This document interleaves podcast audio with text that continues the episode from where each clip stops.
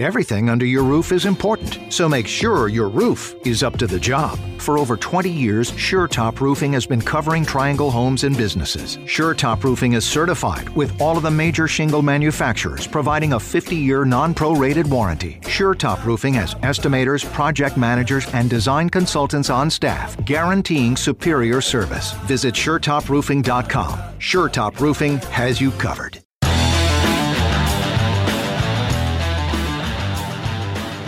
Welcome to the Carolina Contractor Show with your host, Donnie Blanchard.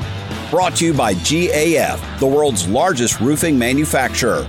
We protect what matters most. Big Blue Restoration, the number one choice in water damage restoration. And Mid Atlantic Roofing Supply in Raleigh, a roofing supplier with a different approach. Welcome to another edition of the Carolina Contractor Show. I'm your host, Donnie Blanchard, and while I'll be doing the first segment of the show solo, Eric Smith and I will be doing a studio to studio collaboration in segment two, where we cover your listener questions. I wanted to start out today by saying thank you so very much to everyone who's been listening to the show. We've seen our podcast downloads triple, and we've had so much support in terms of listener questions and interaction, and that's important because that's exactly why we do this show. What we're going to talk about today is now that we know it's a reality that a pandemic can change the way we live our daily lives, the real question is how do we fight back? We did a show back in January on how to sick proof your house. We covered a topic that got a lot of feedback from our listeners, and it was just how long a virus can live on certain surfaces. For instance, things like stainless steel and granite can harbor this virus for up to 72 plus hours. There have even been a couple of recorded instances where it lived days and days beyond that. Then we talked about something that seemed to get everybody's attention the fact that viruses cannot live on copper surfaces or even alloys of copper like brass and bronze. We got so much positive feedback on this that I knew I had to dive a little deeper.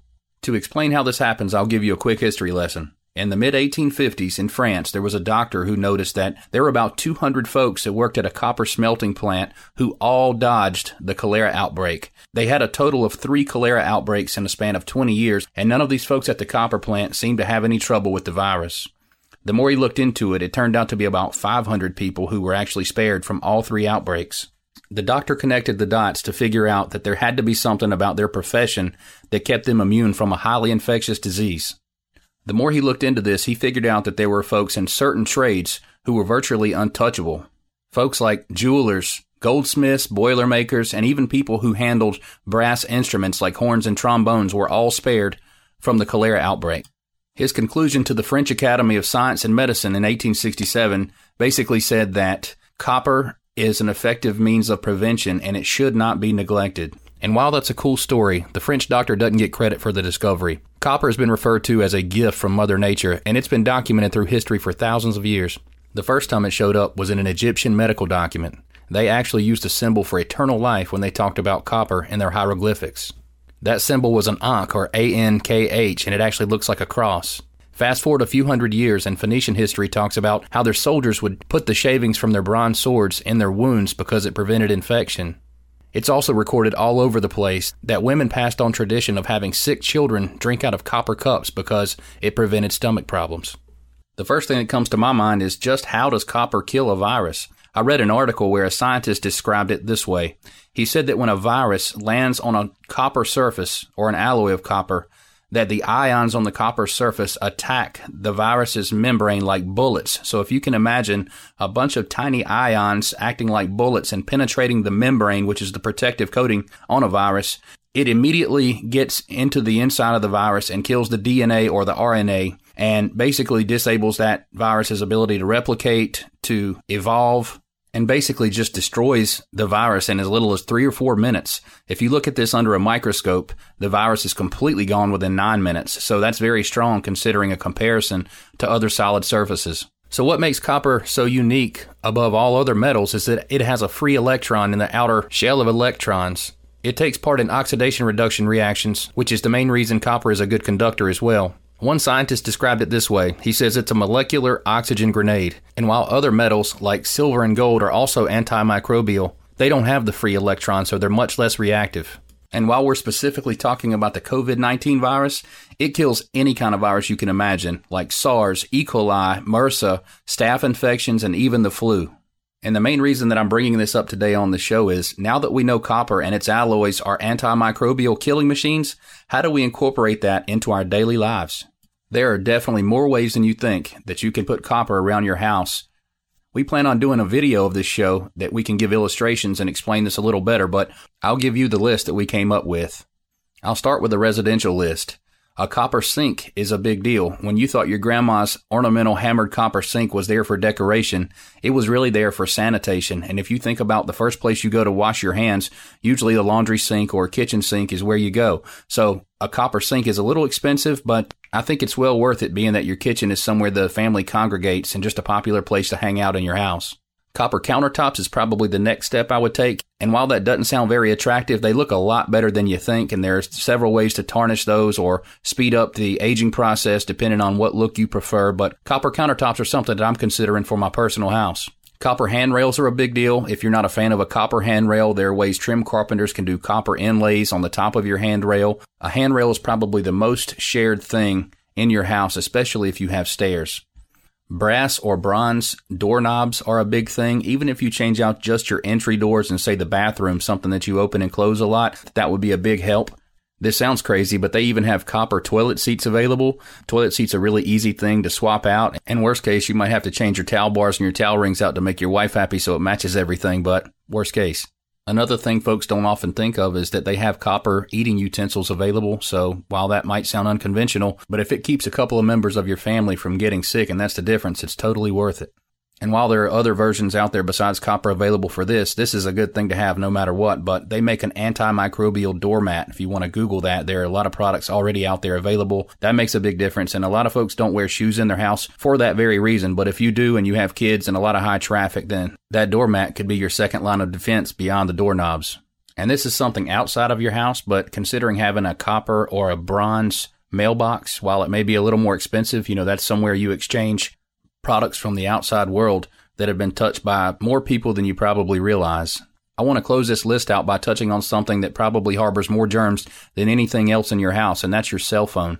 Since cell phones are moving towards wireless chargers these days, we feel like some sort of copper based or antimicrobial wireless charger would be a good thing. Drop your phone on there and it kills any germs that's on your phone. But taking that a step further, I'll tell you guys a cool story. There were a couple of college kids in Tennessee they both contracted COVID 19 and they both recovered successfully and felt compelled to make a change. So they started a company to actually make copper, iPhone, and Droid cases.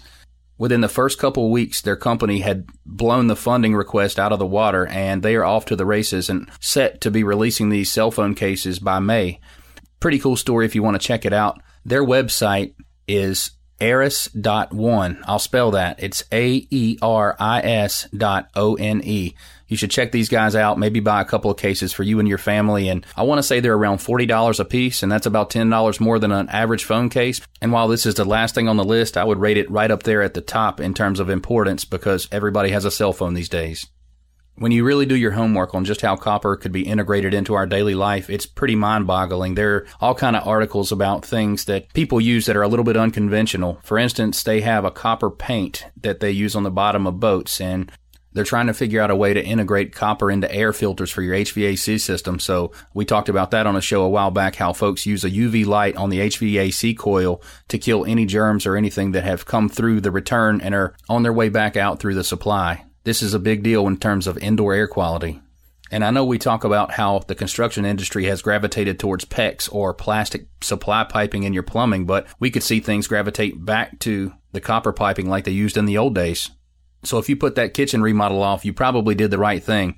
Now you're not only taking aesthetics and function into consideration, you're going to think about sanitation. That's basically our list for residential things you can incorporate into your house, but on a commercial level, the list goes on and on. I was going through the bank the other day, and of course, the bank's closed except for the drive through window, and I had a thought. I mentioned to the folks on the other side of the window that I could get a flat sheet of copper and bring my metal brake out there and basically line the drawer with copper because that's their window to the outside world, literally. They currently have stainless steel, and like we mentioned before, that can harbor a virus for up to 72 hours plus.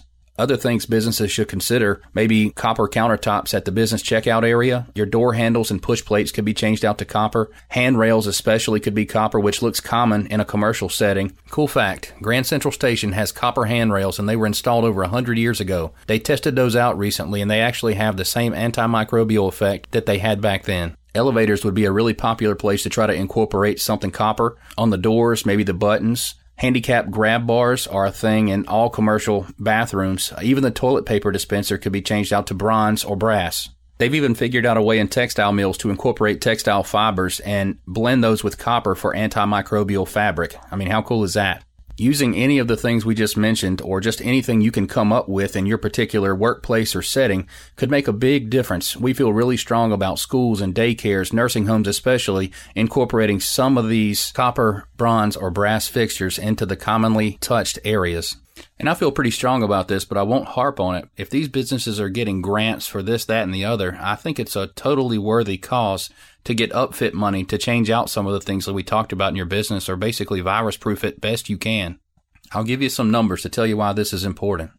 Using copper along with standard hygiene protocols has been shown to reduce bacteria in healthcare settings by up to 90%. There was a study back in the 1980s. They found out that hospital doorknobs made of brass, and that's part copper, like we mentioned before, barely had any E. coli growth on those at all, compared to stainless steel knobs, which were heavily colonized this is so important just because of how many healthcare acquired infections there are in the United States. They say that there are up to 1.7 million infections and around 100,000 deaths linked to healthcare acquired infections every single year. The way that translates to dollars is that it's estimated to be between 35 and 45 billion dollars annually just from the treatments these people need when they get these healthcare acquired infections. Now keep in mind, that's just a healthcare acquired infection. When you take schools into consideration, or restaurants or just workplaces in general, that number will be multiplied exponentially. So, how much could we really save just by being more sanitary? You might be asking yourself, what happened to copper? Why aren't we using it everywhere? And just how did it become less common? Manufacturers around the world started to lean towards cheaper products like stainless steel, aluminum, and plastic. And while those are good products in their own right, they have zero antimicrobial properties.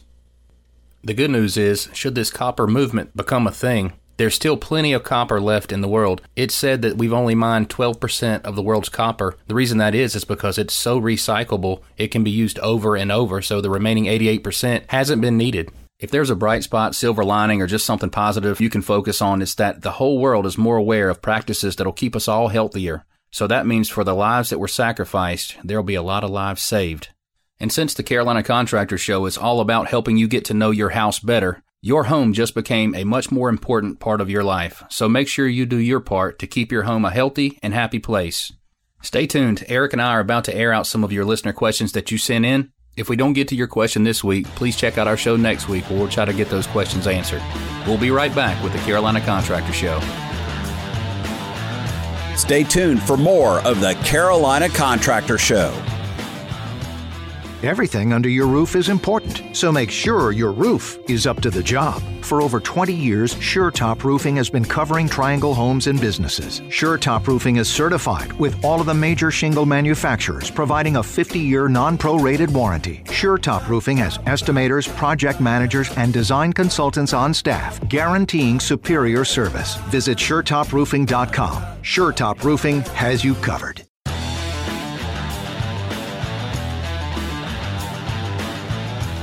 And welcome back to the Carolina Contractor Show for your Saturday afternoon. I'm Eric Smith, and usually sitting just a couple feet away from me is Donnie Blanchard from SureTop Roofing.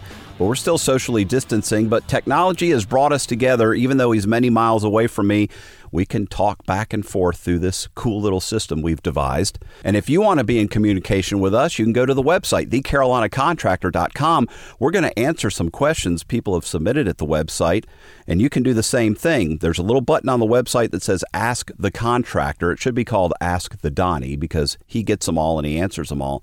And it doesn't matter what question you have about your house. If it's your roof, of course, that's Donnie's wheelhouse because he's with SureTop Roofing. But we like to talk about the inside, the outside, the walls, the floors, We've done HVAC questions. We've done landscaping questions, things like that. So don't be afraid of your question. We like a challenge.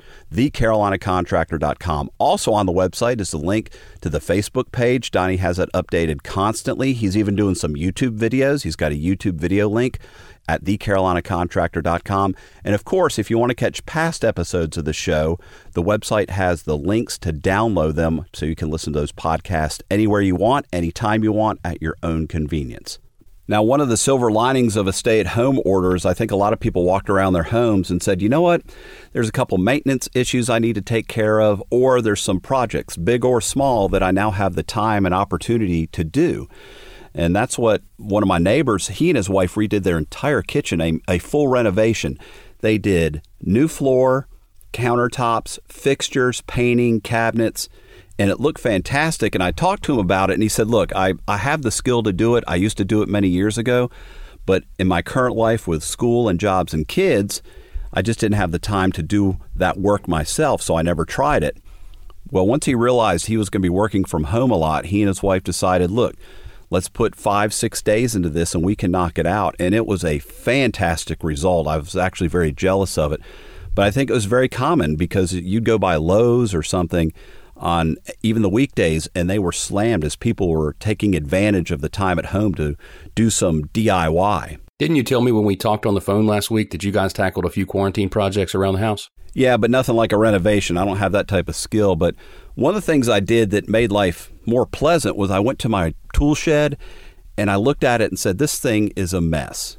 I need to get it organized again. So I just took everything out, set it out in the yard, reorganized it, hung the rakes, hung the tools, got rid of old paint cans and things like that, pieces of tools that I had no idea where they went.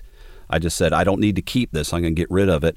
And once it was done, and it only took a couple hours, it just made life better and actually made me want to do more yard work because I knew where all these tools were and they were easy to get to. And the other thing was an indoor project that my wife did, and it was it was simple, but man, the results were great. She regrouted our kitchen countertops. She initially put in this stone countertop where she had cut the pieces herself and put them in, but after 20 years, that grout gets dirty. Some of it starts to kind of break down from just being used constantly. So she cleaned it all out, chipped out old grout, mixed a new batch, put it in, smoothed it out, and when it was done, it looked like a brand new countertop. Do you do anything, Donnie? Yeah, I'd have to say the coolest quarantine project wasn't anything I did. My younger brother actually started building these raised bed gardens. So his wife's hair salon got shut down several weeks ago, so they, they only had one income in the house.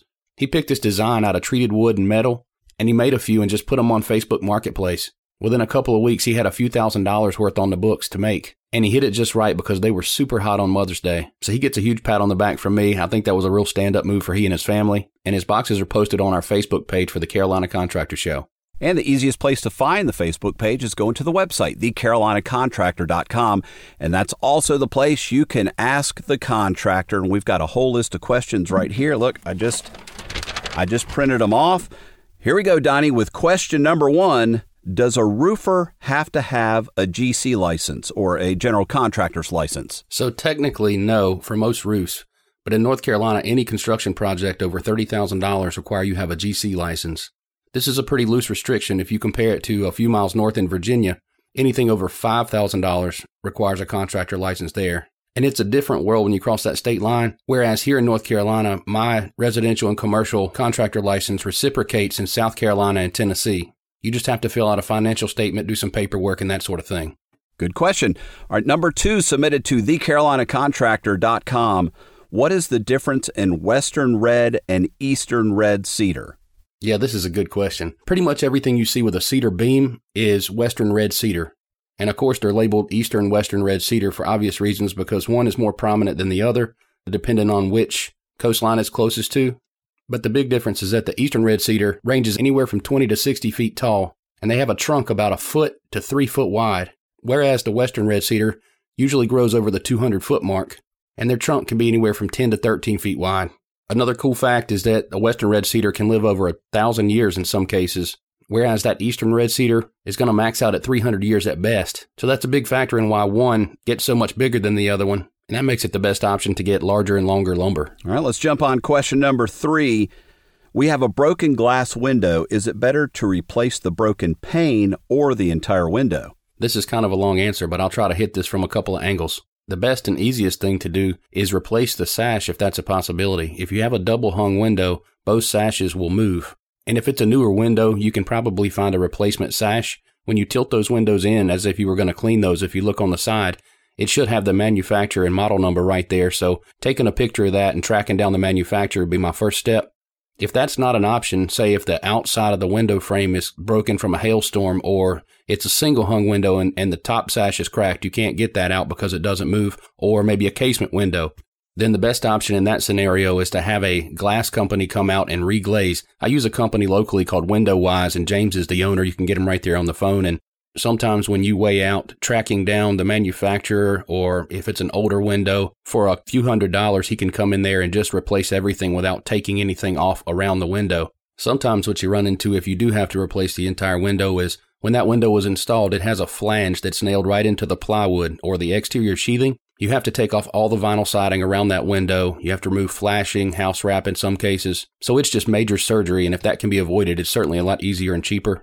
And heaven forbid you have to get a window out from behind a brick veneer application. I won't go into that because that's just a case by case thing, but not an easy thing to do. Next question Is radiant heat flooring with a solar water heater realistic or practical?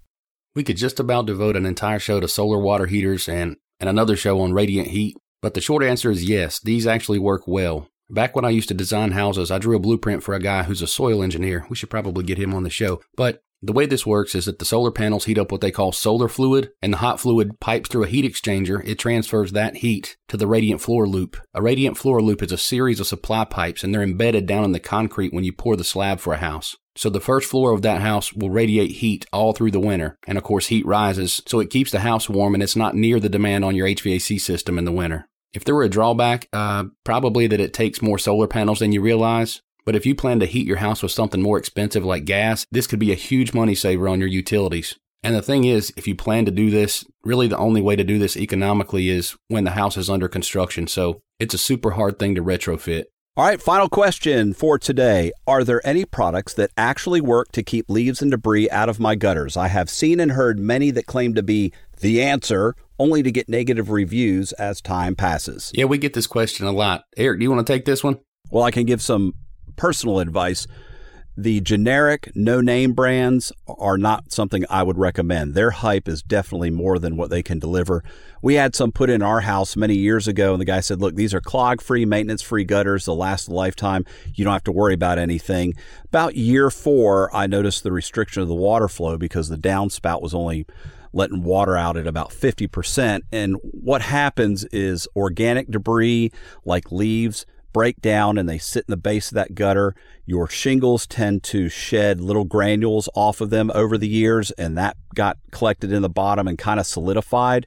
That's when the problem started with ours because they tended to catch really small leaves and pine needles, and then bigger leaves, and then sticks. And the little cover over the top that was allegedly going to only let water in, they weren't removable. So I couldn't even lift them up to clean out the gutters. So I finally just gave up because they started to fill up and backwash over the soffit area and against the house.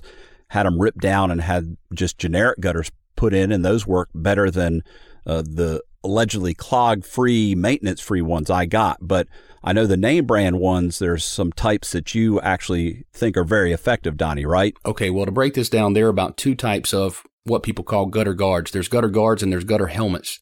The gutter guard usually sits flat on top of the gutter, whereas a gutter helmet goes up under the first shingle up, and the back of a gutter helmet is pitched. And basically, with a gutter guard, you can install those anywhere you have pines or pin oaks. Uh, it'll just be more work than you had initially. And, and that's the whole point of putting the guards up there is to not have to get on a ladder every year and do extra work. I'm a fan of a gutter helmet in just about every situation. While it won't support the same amount of flow that the gutter guard will, I think even in a heavy rainstorm, if you have runoff or if the perimeter of your house can afford to have a little bit of rain shooting over the gutter helmet, I think it's worth it because you never have to clean those out. The gutter helmets usually range about a dollar to two dollars more per linear foot, but I think those are well worth it because they stand up to just about any kind of tree species. All right. And if you have a question for Donnie, go to the website, thecarolinacontractor.com and click on Ask the Contractor. You'll also find links to the Facebook site and you can download podcasts. So if there's past shows you want to listen to, grab those and listen to them at your convenience. And if you have a question about your roof or you know it's time for a new roof or maybe a storm went through this spring and you went, ah, I wonder if there's something wrong Call SureTop Roofing or visit their website, suretoproofing.com. Let Donnie and his team come out and look at your roof. It's free for them to do it, and sometimes they bring the drone, which is very cool. So you can see what your roof is really looking like. If you just need a repair, they can do it. If you need replacement, they'll help you out. If you have an insurance claim, SureTop Roofing is the place to contact. But the best thing is, if there's nothing wrong with your roof, Donnie will tell you just that. And then you can just have SureTop Roofing come out every year to give an update on the condition of your roof. We hope you have a great Saturday, and we will talk to you again next Saturday.